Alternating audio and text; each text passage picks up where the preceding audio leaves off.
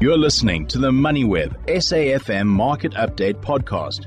You know where we start with how the markets have performed, and joining me today is a family favorite, a Sasfin Wealth's a David Shapiro, to take a look at how the markets have been moving throughout the day.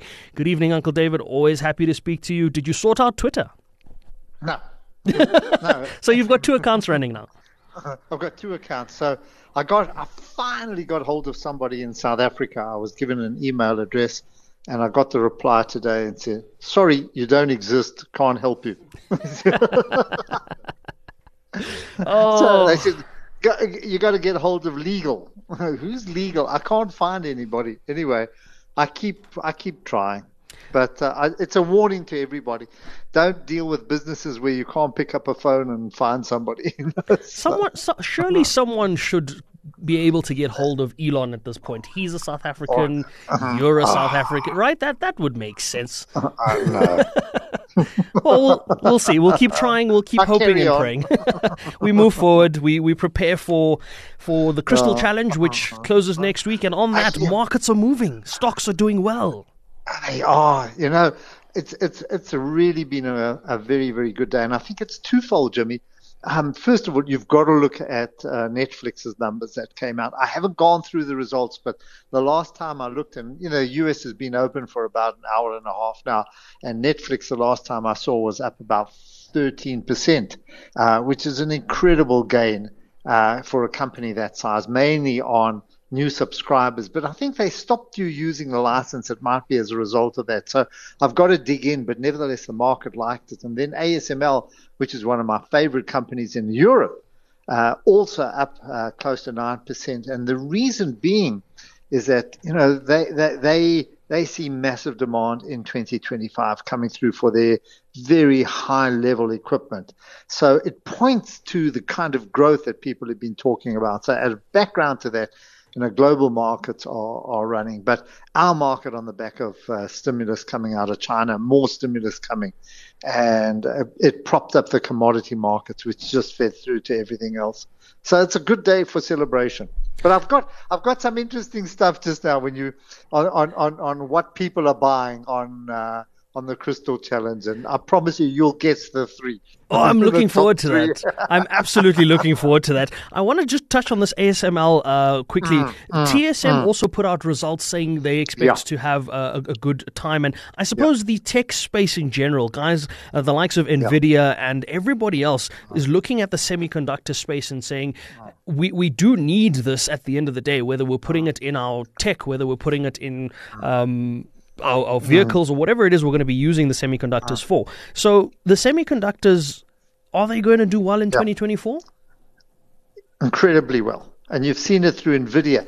And even though this share is now over 600, at 400 we started to get vertigo. You know, we were getting dizzy uh, looking down, and now it's up at 600. The thing is that you've got to look at the numbers that they can produce. And uh, it's not at a 100 multiple. It's not at a 200 forward multiple. It's probably at a 25 or 30 multiple, which is uh, digestible. So before you start getting nervous, you know, just look at the numbers and see what they're saying. You know, ASML, why it's important is ASML makes the machines that the chip makers need, you know, that TSM or um, Taiwan Semiconductors would need to print, you know, or to manufacture uh, their chips. And uh, so, so there is the supply chain. And when when um, ASML say that 2025 is going to be a very strong year, you know, they're still up 30% this year, probably a flattish year next year, but from then on, very strong. So read through to all the businesses and, uh, um, you know, just, just, just let it go. Don't have to stand in the way. You don't have to be, you know, the cop with your hand up. Let the markets do what they need to do. let them, exactly, Jimmy. And it's so interesting that you, you find a company like ASML that's sitting somewhere Mm. else in the value chain. And that brings, obviously, the questions around what's happening in Yemen and whether or not the supply chains are going to be negatively impacted. We've seen shipping prices go up and all of Mm. that. But I think the, the focal point of this week that I've noted is the Chinese government has come out very clearly to say, Maybe we got it wrong by interfering in the past, but that's not to say that they won't interfere in the future. Yeah, I know. I know. That's that's always at the back of your mind. You know, as soon as uh, some of these tech companies start getting too big for their boots, they get a slap on the wrist or more than that. And that's always the danger. For the meantime, uh, Tencent is picking up off its low levels, and that's translating or coming through to both Naspers and Prosus. Both of them were very strong today. And if they continue, if the Chinese continue along this path, uh, you know, share prices will go up. Jimmy, what they've got to do is they've got to get confidence back for global investors. Know, America and most of the European, I, I would say international investors, more or less have abandoned China, very nervous of of those authoritarian views of theirs.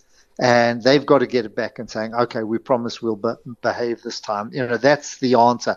So if you look at those Chinese businesses, they're very cheap. You know, they are cheap relative to the American businesses, but the reason is because people are fearful of what might lie ahead. Absolutely, so, and mm. I mean, with them being that cheap, I mean, I had a look at the at the Hang Seng, and we spoke about it last week mm. as well to say it's, it's, it's at dangerous mm. lows.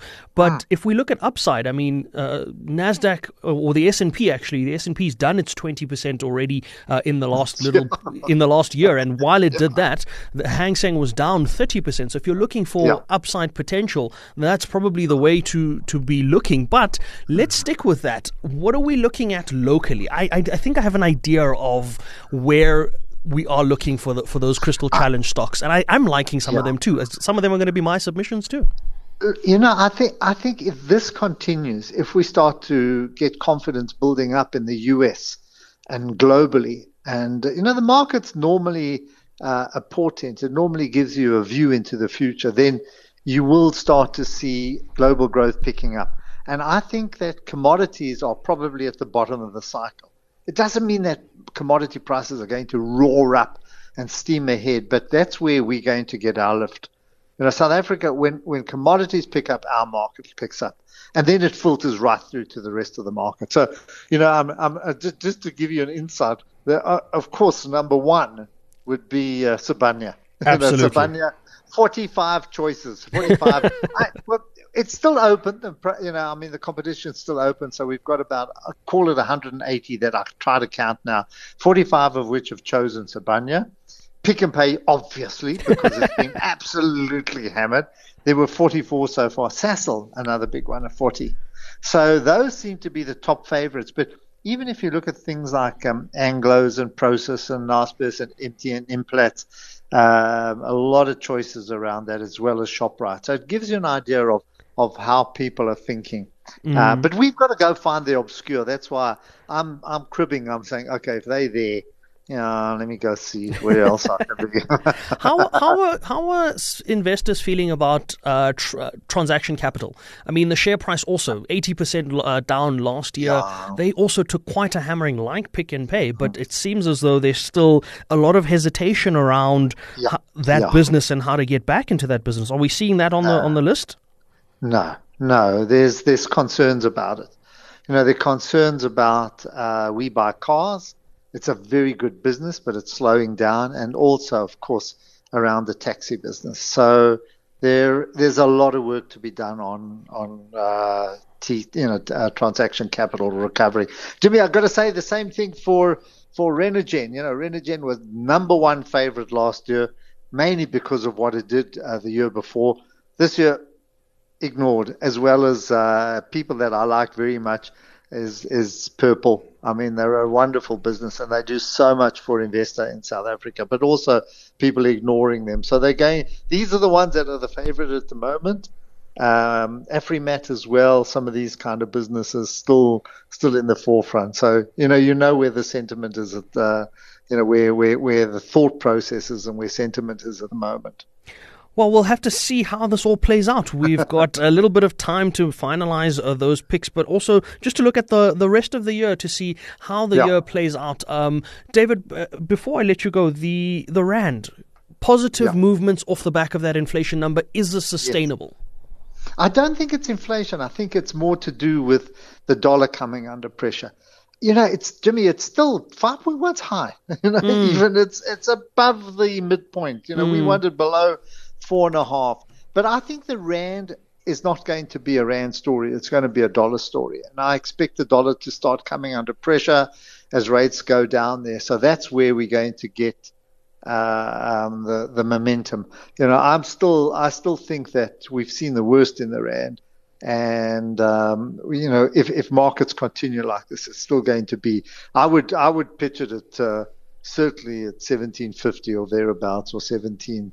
You know, before in in this year, we will see that if markets continue like they there's a lot of there's a lot of issues we still have to. there's a lot of ifs and buts in between. we've got a Mr. Trump, and we've got a whole lot of other issues there that we have to negotiate. But I think things being as they are, you know, um, I think we'll see a better rand. Yeah. Let's hope it comes to that, and let's hope it comes to that before the elections, because that could be another volatile time. Yeah. we'll leave it at that, Uncle David. Thanks for all the insights. That's David Shapiro of Sasfin Wealth sharing his insights on some of the market movements today, as well as his thoughts on what some of the good value stocks might be for 2024. You've been listening to another MoneyWeb SAFM Market Update podcast, uploaded weekdays at 7 p.m. For more MoneyWeb podcasts, go to moneyweb.co.za or the app and follow MoneyWeb News for daily updates.